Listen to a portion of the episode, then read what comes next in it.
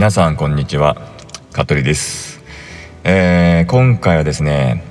先輩の出会い系事件簿というタイトルをつけました。はい、えー、これはねちょっとね私の先輩がいるんですよ。高校時代の先輩なんですけどその高校時代のですね先輩からですねあのー、出会い系サイトをに関するちょっとね、まあ、トラブルというかねやっちまった話があってうん。まあねまあ先輩だからさうん。なんとかねあのー、助けてあげたいと思って、うん、相談を受けてね、うん、でどんなことがあったのかっていうところとあとはまあ自分がどんなことをしたのかっていうのをね、えー、ちょっとね面白かったんでねはい。あのー、ポッドキャストで言ってしまおうかと思って、はい、今撮っております。はい。でねあの何年前かな？もう結構前だな。もう10年ぐらい経つかな。うん。でその時にですね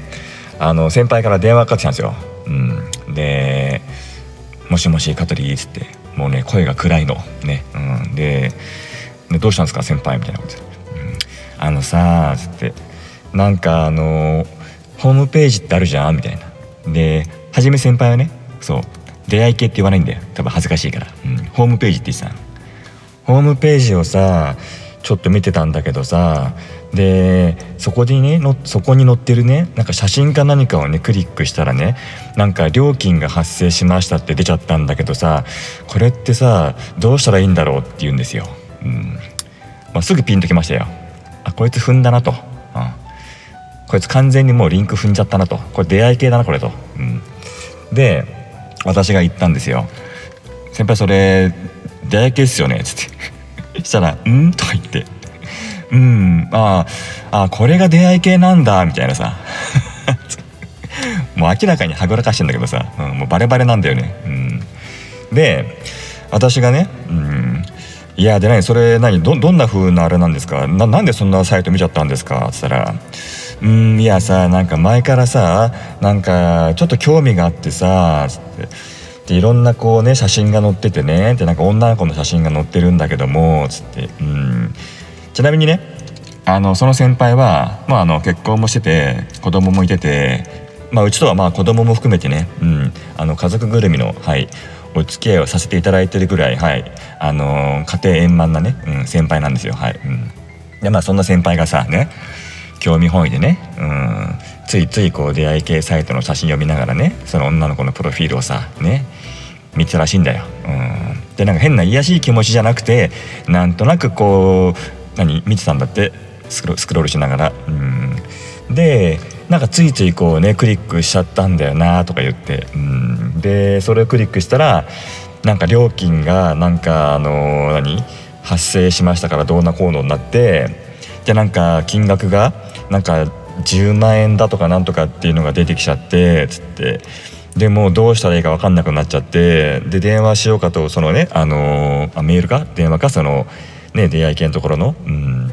連絡しようと思ったんだけどねそういえば香取パソコン関係の仕事やってるしこういうの詳しいかもしれないからちょっと聞いてみたかったんだっつって助けてくれないかっつって来たんですよ連絡が。うん。で私がもうそれはねあそれはもう完全にそのあのもう何出会い系のホームページを装って、うん、あのやってるねもう詐欺ですからっつって、うん、でもクリックしちゃったんですよね。つって、うん、あもうクリックしちゃったんだけどえこれダメなの？これって言うからあのー、ってね。本当は私もねいやそんなのも別にねシカトしちゃえばいいんですよと、うん、何が何来ようが反応しちゃダメですよと。シカトしちゃえばいいんですよって言おうと思ったの。本来ならね助けてあげたいから、うん、でもちょっとね、うん、そういうことをしてしまった先輩をねちょっとこうお灸をね、うん、後輩ながらさ、うん、生意気ながらね、うん、先輩にお気を添えたくて私はこう言ったんですよ。先輩っつって。それはもうあのー、やばいですと、うん、でかなりやばいですと。もうクリックしちゃったんですよねっつって。でクリックしちゃうともうその先輩の情報が全部向こうに行っちゃうんですよと。でこれ仕方教えてもどんどんもう情報がもうバレますから請求来ますよっつって「うん、どうします?」っつって「やばいですよね」っつったら「えやばい絶対これはもうあのね奥さん、うん、いやバレたらもうやばいしっ」つってど「どうしたらいいんだろうどうしたらいいんだろう」っつって言うのもうなので私がねこう言ったんですよ。うんあの一個だけ解決する方法があります」っつって「じゃ何何?」っつうのそしたらあの先輩それ10万ぐらい払えって言われてるんですよね」っつうから「え、そう10万ぐらいだった」っつうからしたらその情報を私が削除しますと、うん、ちょっと裏の手があるんでつってプログラムをいじると消せるからつって。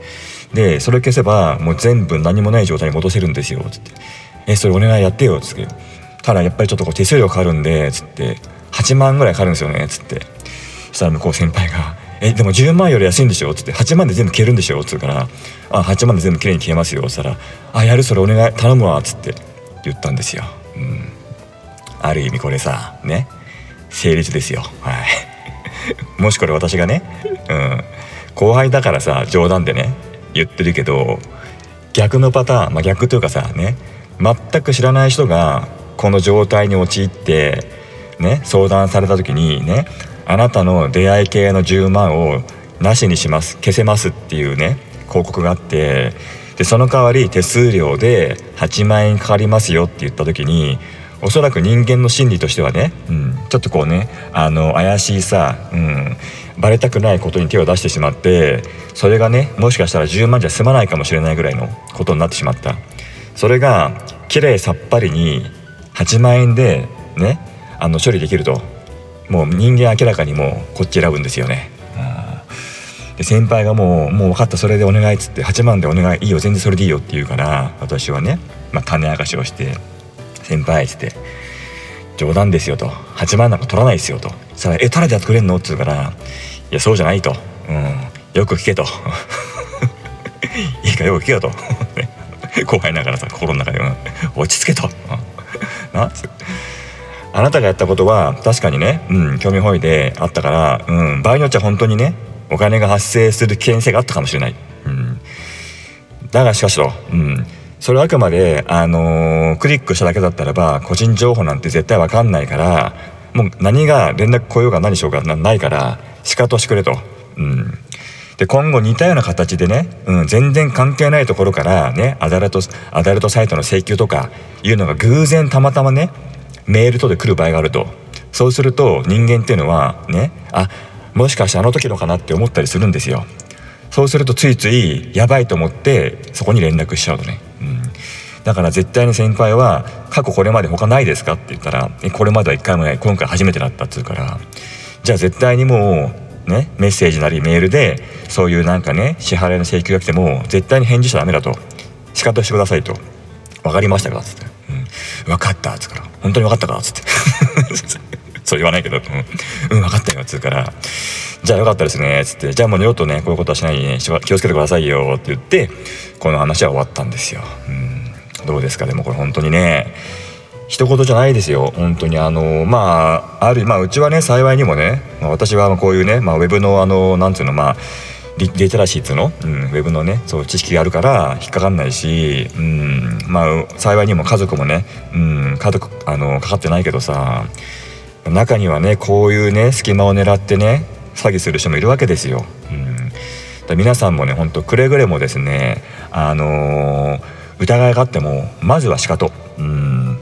でまずはネットで検索ですよ。うん、多分もし電話番号が鳴ったりとかメールが来たらそれをまず検索する。うん今もうね電話番号も検索するとねそういうの全部情報で載ってるんで,、うん、で明らかにね何だろうこの評判の悪い電話番号だと全部もう口コミで書いてあるから、うん、で登録がない番号だったらばまあ逆にねまだ安心かもしれないけどまあ仮に何かね自分の知り合いとかがかけてきたんだったらば何かしらメッセージを残したりとかね留守番電話だったりとか、うん、来るでしょうからなるべく自分からはもう連絡しない一切しかと、でいいと思います。はいというわけで今日はねはい、うん、先輩のね出会い系事件簿という、はい、タイトルでお送りいたしましたはいそれでは今日はこれでおしまいですそれではさよならこの放送は株式会社香取デザイン事務所の提供でお送りいたしました。また聞いてね。